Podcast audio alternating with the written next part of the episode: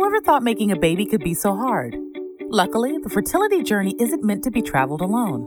Eloise Drane has helped hundreds of people build and grow their families over the last 15 years, and she's ready to share her insider knowledge and expertise with you. So grab a seat and let's talk fertility and alternative family building in the Fertility Cafe. Welcome to Fertility Cafe. I'm your host, Eloise Drane. Today's episode is all about how to choose the best fertility clinic to handle your fertility journey. We'll cover topics like how to evaluate success rates of each clinic and how much do those numbers really matter, the qualities you should look for when interviewing doctors, all the technical details you should learn about the clinic's laboratory, and more. We'll also touch on the question of cost, location, and how to recognize some red flags as you interview your potential clinic providers.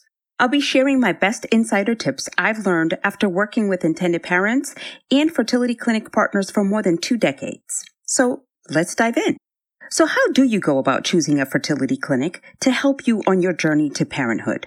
Should you pick the ones that's closest to you so you don't have to figure in t- travel time for the many appointments you have in your future? What about the one that came highly recommended in your online mom group? Should you just start Googling best IVF clinic near me and see what comes up? While all of these are options, I wouldn't say any of these are the way to go. I'm sure I don't have to be the one to tell you, but fertility treatments aren't cheap. If you're going to make the investment, you should do so knowing that you've chosen the best clinic for you in your unique situation.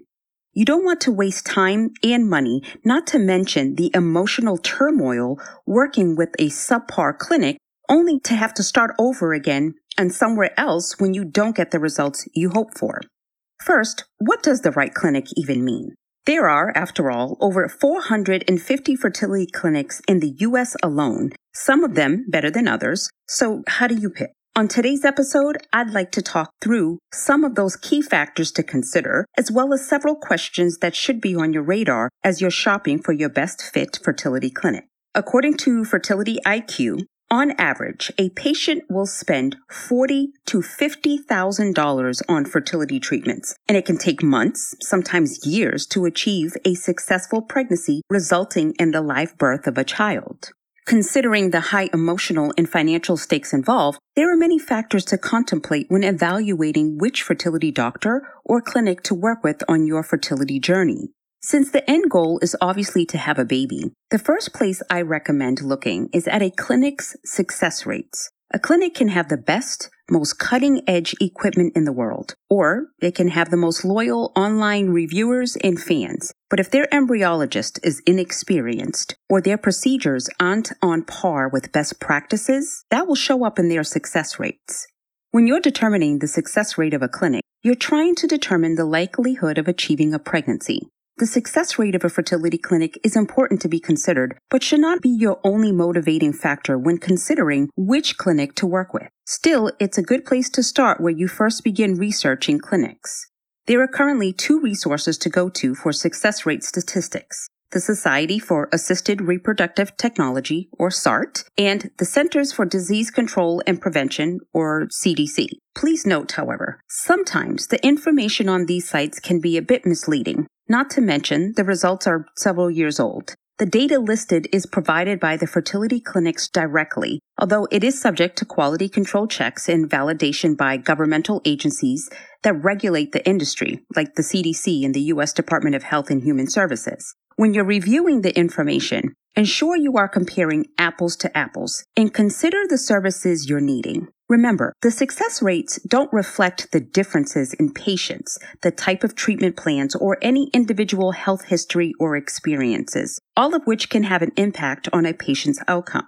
I would also consider utilizing the information going back a couple of years. So begin looking at maybe three to four previous years and seeing the progression of their success rates as well. Further, clinics who are newer may not have statistics to share. That no less diminishes their quality as they could have outstanding facilities and very well trained medical staff. I also suggest reviewing fertilityiq.com. This website is a non-partisan site developed to provide you with information on the fertility clinics in the U.S. In addition to the data, They are mandated to report to the CDC. Most free fertility clinics also post their success rates on their own websites. Keep in mind that data may only include pregnancies achieved, not pregnancies that led to the live birth of a child, which is obviously the ultimate goal for all prospective parents. I suggest going to the two independent reporting agencies to verify. After all, clinics want to put their best foot forward in the public arena, so it's possible some will pick and choose the stats they openly share. If at any point you get the feeling that a clinic is being evasive or untruthful about their success rates, consider that a red flag. That being said, success rates are definitely worth considering. Let's dive into the different reports that are available and talk a bit about how to digest all the information. Just so we're all on the same page here, a quick definition. IVF involves extracting a woman's eggs, fertilizing the eggs in the laboratory to create embryos, possibly testing the embryos, and then transferring an embryo into the woman's uterus through the cervix. Whether using one's own eggs, fresh or frozen, using a donor's eggs or donor sperm, or using a surrogate, IVF is the medical procedure that is used to achieve a pregnancy in all of these circumstances. So let's talk about how to evaluate an individual clinic success rates of IVF specifically. I mentioned this briefly a moment ago, but the first thing to keep in mind about these reports is that they both contain data that is three years old. This is because the clinics need to report live births, which typically occur nine months after the IVF cycles are complete. Additionally, SART and CDC need time to compile, review, print, and publish the data. It takes a while to validate and publish the data, so just be aware that you are looking at information from a few years ago. If anything has significantly changed at the clinic you're considering, such as new staff doctors or embryologists, equipment upgrades, management changes, and so on, be sure to take the lag in time into consideration. SART presents two types of clinical summary reports known as CSRs. The national CSR displays success rates from all reporting clinics broken down by category. The clinic specific CSRs only include data from one clinic. Success rates are reported for all cycles which are initiated and then again for cycles completed. All right, so several times here I've mentioned the term cycles. Let's back up a second and make sure we all understand what this means and how it relates to success rates reported by clinics. Here's a quick rundown of what we in the fertility industry mean when we talk about cycles. A cycle is defined as the time when a woman starts the necessary medications to prepare for an IVF procedure or the first day of her menstrual cycle if planning to do an IVF procedure that month. Just because an IVF patient starts a cycle doesn't mean she will complete one. How a clinic reports based on cycles can sometimes skew success rates to look a bit more positive than reality would suggest. If a patient presents with a problem that makes success less likely, the cycle may be canceled. Since egg retrieval was never started, it wouldn't be counted as a quote, failed cycle. As a result, the clinic would show higher success rates overall. It's important for patients to review cancellation rates in addition to the pregnancy and live birth rates. And be sure to look at your particular age group. The rates of cancellation for patients over 40 will vary from those who are in their 30s. The thing is, clinics really want that high success rate. So if you show up on the day of the embryo transfer and your hormones are out of whack, or the embryo didn't thaw properly, or for any number of reasons, the clinic may consider canceling that cycle rather than proceed with the transfer and risk a failed transfer. Would you have been okay to proceed with the transfer? It's of course impossible to say, but every canceled cycle does mean you have to decide if you are willing and able, both financially and emotionally, to start another cycle again. Bottom line, it's wonderful if a clinic boasts an impressive success rate, but do a little digging to find out how that plays out for people your age in your unique situation, undergoing the exact same kind of treatment you'll be having, and definitely check on the rate of canceled cycles to get an idea of what you could possibly expect. The next thing to be aware of about these reports the success rates are broken down into two main categories based on the origin of the eggs and or embryos being transferred. Is pregnancy being attempted with the patient's own eggs or with a donor's egg or sperm. It's not useful to compare rates across categories. So if you plan to use your own eggs, it's not really helpful to look at the success rates of IVF cycles using donor eggs. Be sure you're not comparing apples to oranges. Data is important to look at, but it's not the end all be all. Let's move on to other factors you should consider, keeping in mind that some of these will come down to your personal preference. For instance, have you thought about the type of clinic you'd like to work with? Types of IVF clinics can generally be broken down like this. There are solo practitioners, small practices, large practices, fertility networks, university affiliated clinics, and hospital affiliated clinics. Each has its own pros and cons. First, there are solo practitioners who go it alone, providing a more personalized experience. However, there may be limits to the doctor's availability and access to resources. Small practices, defined as having fewer than eight doctors, could offer the same benefit of personalization with a bit more flexibility in scheduling. On the other hand, large practices with more than eight doctors likely have access to more equipment and resources. The flip side, you'll have less access to your particular doctor and you'll probably have more interaction with the nurses and clinic staff than the physicians.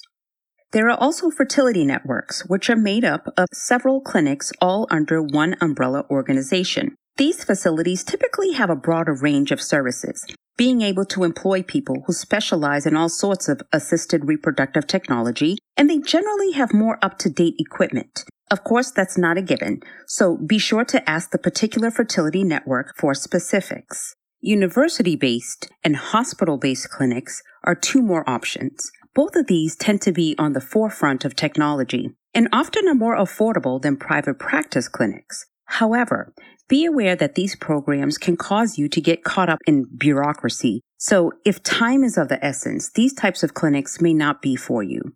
University clinics are often heavily involved in research, which could be a good or bad thing. On the other hand, they are on top of the most up to date research and techniques. On the other hand, you may find yourself consulting with residents and medical students. While they, of course, supervised by an experienced attending physician, the teaching aspect could slow things down or cause certain things to get lost in translation.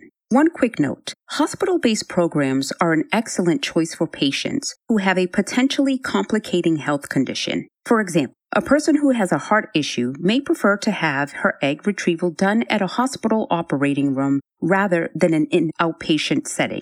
The additional monitoring and resources can be very beneficial for people who require closer medical attention. Besides the clinic's overall characteristics and reputation, it's important to know as much as you can about the medical professionals who will be handling your care. Let's meet the team of people who make the IVF magic happen. First and foremost, there's your reproductive endocrinologist. This is the doctor you will work most closely with during the embryo creation stage. He or she will work with you to develop a plan to have a successful surrogate pregnancy.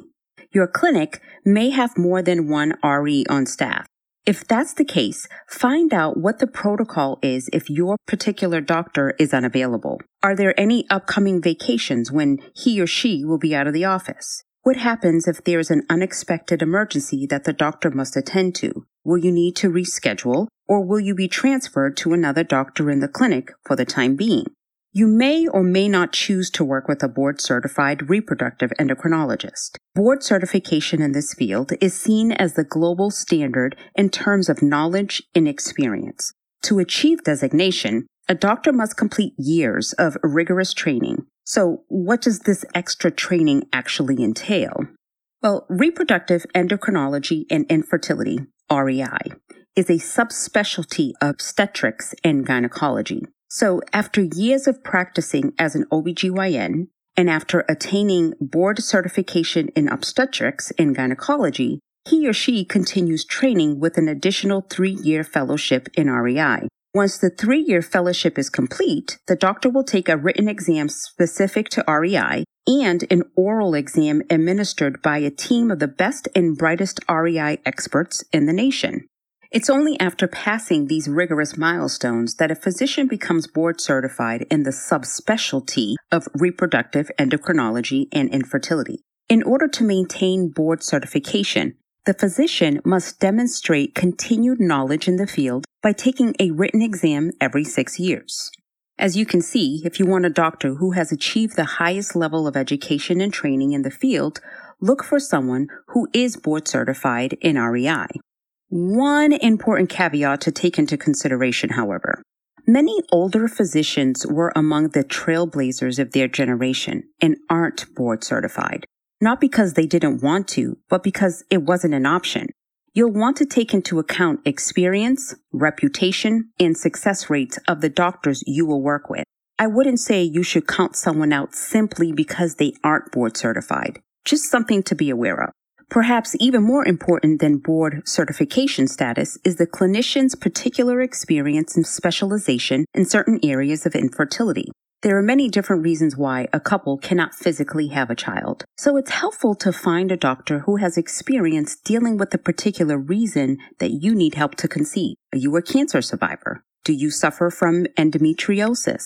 Are you a gay couple working with a gestational carrier? Are you a single woman wishing to use your own frozen eggs? Seek out a doctor who has experience with people in your situation. A seasoned doctor can draw on past experience to develop the most effective path forward for you.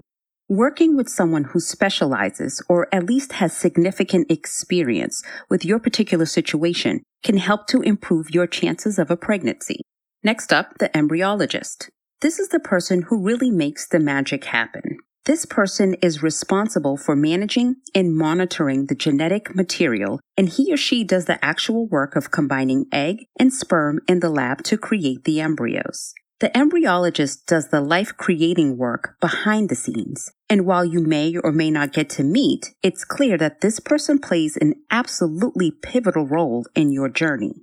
You should feel empowered when selecting a fertility clinic to ask about the qualifications of the embryologist employed by your clinic. At a minimum, embryologists need a bachelor's degree in biology or biomedicine. It's quite common for them to have a master's degree in reproductive science or clinical science. Some embryologists earn a PhD or MD as well. Additionally, embryologists can seek certification from the American Board of Bioanalysis.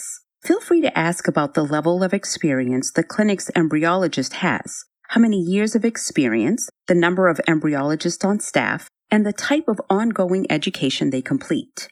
The fertility clinic isn't only made up of the physician and embryologist, there is also the clinic staff. I'd argue that the nursing and administrative staff are crucial to your overall experience.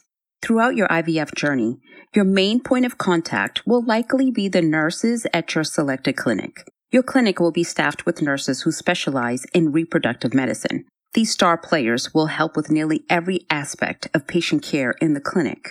Daily activities may include patient interviews, explaining treatment options, follow up appointments, answering questions and providing support, teaching medication administration, performing ultrasound scans and blood tests. They may also assist with procedures like intrauterine insemination, or IUI, and embryo transfers.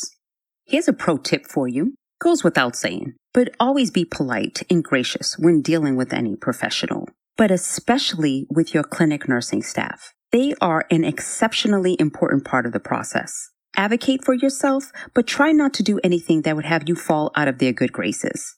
Being careful and courteous with your nurses pays in dividends. Believe it or not, it's even important to consider staff turnover in a clinic. Sometimes high staff turnover can be a red flag for many reasons. It can mean faulty management from a practice perspective, which can contribute to mistakes that can affect your overall experience and the success of your journey. Continuity of care is important. If you are speaking with a new nurse each visit, things will fall through the cracks. Consistent, loyal staff are always your best bet in a clinic. Be prepared to ask questions about procedures. Make sure that the clinic you select has a wide repertoire of infertility procedures and remedies and that they are comfortable and familiar with the latest technology.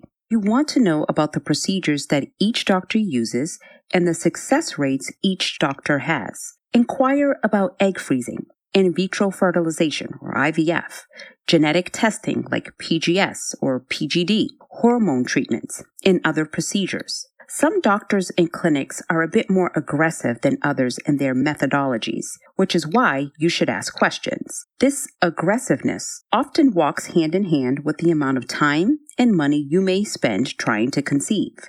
Be wary of any doctor who makes promises or guarantees or who is overly aggressive in relation to the pace you're comfortable with.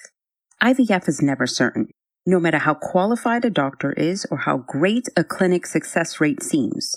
Over the top guarantees or pushy salesmen like tactics are certainly red flags to pay attention to. The question of how aggressive to get with your treatment is a delicate one, and it's one you and your doctor will want to be in alignment with. Of course, you want to have a baby, and ideally, you'd like it for it to happen without paying for multiple cycles. However, if your doctor is overly aggressive, that can be to the detriment of your health and that of your potential developing fetus or fetuses. Also, find out if the clinic offers genetic testing on embryos. There are two types to look for that I mentioned briefly a moment ago. The first is pre implantation genetic screening or PGS. This test looks for chromosomal abnormalities. It's a basic screening that checks to make sure the embryo has all 23 chromosomes present. It doesn't look for any specific disease markers. Pre-implantation genetic diagnosis, or PGD, is another type of genetic testing. It's much more comprehensive than PGS. It screens for nearly 400 genetic conditions, including things like muscular dystrophy, cystic fibrosis, Tay Sachs, and sickle cell anemia. If this is something you are interested in having done, be sure to ask about availability, costs, experience of the person conducting the tests, and potential risks. Okay, moving on. What about the lab? Yes, you need to get familiar with some of the technical jargon here. It will pay off, I promise. The quality of a clinic's laboratory is vital and can have a significant impact on the success of your journey. Yet it's often overlooked as people are vetting potential clinics. An excellent laboratory is essential for your success, but it can also be incredibly hard to find. So, what should you look for in a lab? First, inquire about how the embryos are handled, incubated, and stored. This will have a significant impact on how well they develop. There should be strict protocols in place, and everything should be closely monitored and regularly inspected to ensure protocols and best practices are always being followed. Here are a few specific questions to ask. First, how is the development of embryos monitored? Does the lab continually review the latest advances in embryology, then update their operations accordingly? When was the last time this happened? What are the lab's standards for quality assurance? Can they give an example of this? And finally, how do they ensure that the integrity of each patient's specimens are preserved? Next, ask about the lab's equipment. Yep, right down to the type of incubator and air filtration system. This is your future, your emotional well being, and your financial investment we're talking about here. Don't go into this blind. It's okay to be the person with a million questions. All right, so what about that equipment? An IVF lab is only as good as its equipment, and the science of embryology requires highly sophisticated tools, including powerful microscopes, state of the art embryo incubators, and IVF micro tools. For an embryo to grow and develop successfully, it needs a complex, controlled environment at every stage. I suggest asking additional questions. First, what kind of incubators and handling apparatuses are used? Studies show that low oxygen incubators are best. Embryos seem to thrive in conditions with 5% oxygen Yet, as many as a third of all labs store embryos at a much higher rate of oxygen based on an outdated scientific understanding. Next, have these tools been tested to measure its impact on developing embryos? Does the lab offer new technological advances, such as time lapse photography incubators? And finally, does the lab have capabilities to incubate embryos up to the blastocyst stage? I don't want you to stop there. Next up, air quality. The lab's air quality has a tremendous effect on embryos' health and viability. Air contaminants and impurities such as volatile organic compounds, VOCs, microbes, and even perfumes can all be harmful to developing embryos. charcoal and HEPA filters are ideal for IVF labs. As for air cycle, the units used in the lab should generate enough pressure so air is replaced at a minimum of 20 times per hour. Some questions to ask. What kind of heating, ventilating, and AC units are used in the lab? What kind of air filters are used? And how frequently is the air recycled? At this point, if you're getting any kind of pushback, side eye, or cagey responses from the clinic staff, consider that a red flag. If a staff person doesn't know the answer to a question, the appropriate response should be that they offer to find out for you. If at any point you feel like they're being less than 100% upfront with you or annoyed by your detailed questions, I give you full permission to walk away. Any reputable clinic should be well aware that everything I've mentioned so far can play an important role in a clinic's success. Granted, we did our research to look up this information as well. Perhaps this information from what we have found may be outdated, but it's still important questions to ask. The last lab specific thing I want you to ask about is light and temperature conditions. Embryos are extremely susceptible to light and temperature changes during development. How the laboratory handles these factors to control the embryo's environment is a critical component. Find out answers to these questions. What measures does the lab take to control the embryo's environment at each point of handling and incubation? What does the lab use as a reliable backup in case of a power outage? Finally, does the lab use big box or desktop incubators? Big box incubators are kind of like they sound. They're large storage devices that have multiple specimens in them. Anytime someone else's embryos needs to be checked or removed, the door opens, exposing all the embryos to the temperature and light change. Desktop incubators, on the other hand, store embryos in their own individual chambers, so there's no exposure if any other sample is accessed. I will say that big box incubators are pretty common, but be sure to ask about it and find out what they do to mitigate any unnecessary exposure to the other embryos being stored. One late note. Find out what happens if you decide to break up with your clinic. Will they allow you to take your embryos with you to a new facility? Or if you already have embryos created by another clinic, will the new clinic you're interviewing allow you to use them? While it may feel intimidating to ask questions about your fertility clinic's lab, especially since the science and technology behind IVF are beyond your scope of expertise, don't let that deter you from getting the information you need. Knowledge is power. Now that you know what to look for and how to evaluate a fertility lab, you can make confident choices, which only brings you closer to achieving your IVF success. Another aspect we have to talk about is cost. Unfortunately for many, fertility treatment is an expense that you'll have to pay for out of pocket. It's important to note the majority of clinics have different rates, payment plans, and financial assistance programs. Definitely ask about all of the clinic's rates up front, being sure to get an itemized list of possible expenses, including any initial consultation fee, medications, additional testing, ultrasounds, embryo storage fees, and so on. What about insurance? Is there any hope that your health insurance can help you with the cost? Maybe.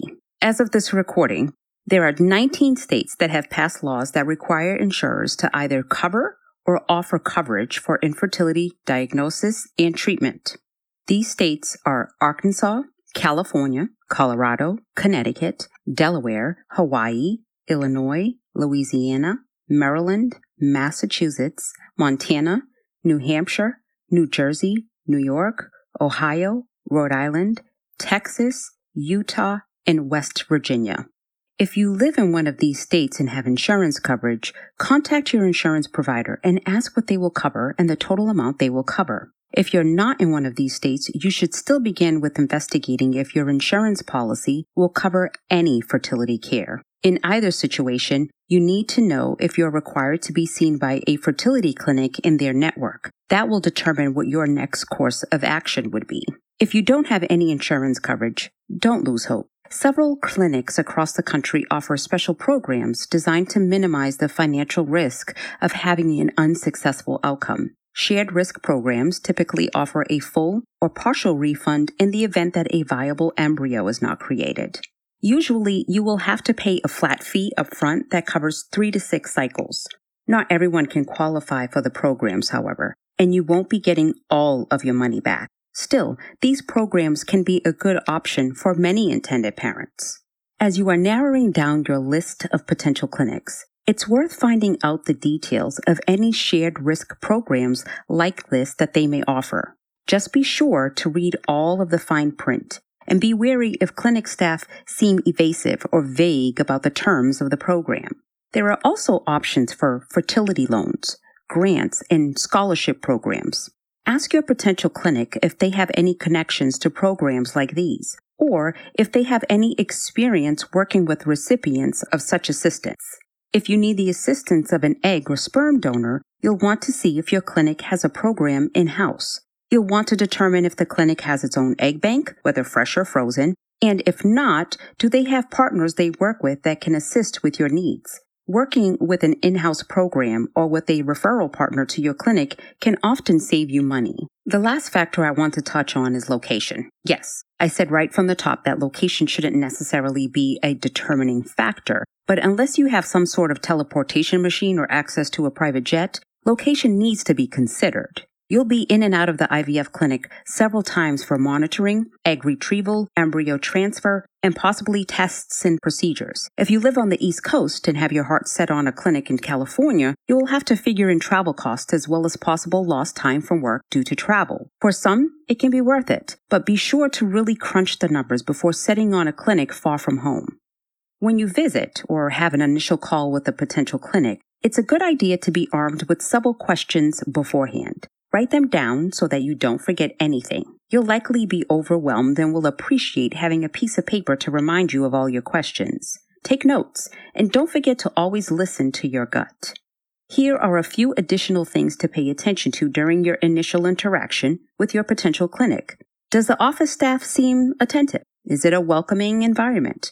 Does the care provider listen to your questions and hear your concerns, or do you feel rushed or talked down to? Are their policies clearly outlined? And are they transparent about their fees and terms of treatment plans? What does their communication typically look like? Who will be contacting you with test results or other updates? Is there an online patient portal where you can easily access your information? What happens if there's an emergency outside of office hours? Is there a doctor on call from the clinic? At the end of the day, no matter which route you take or which clinic you choose, the goal is to end up with a pregnancy and ultimately a live birth, making you a proud parent via IVF. Arming yourself with the most complete knowledge is the best way to make that happen. I hope you've enjoyed today's episode all about choosing your perfect fit IVF clinic. We've included additional resources, including links to the CDC and SART IVF success rate tools in our show notes. You can follow Fertility Cafe on its new Instagram and Facebook page under Family Inceptions. If you haven't yet, go to your listening platform of choice and subscribe, rate, and review this podcast. We'd also love you to share Fertility Cafe with friends and family members who would benefit from the information shared. Join us next week for another conversation on modern family building. Thank you so much for joining me today. Until next time, remember, love has no limits, neither should parenthood. Thank you for joining us in the Fertility Cafe. Whether you're an intended parent, a woman considering egg donation, thinking of becoming a surrogate yourself, or a friend or family member of someone dealing with infertility, we're here to help. Visit our website, thefertilitycafe.com, for resources on fertility, alternative family building, and making this journey your own.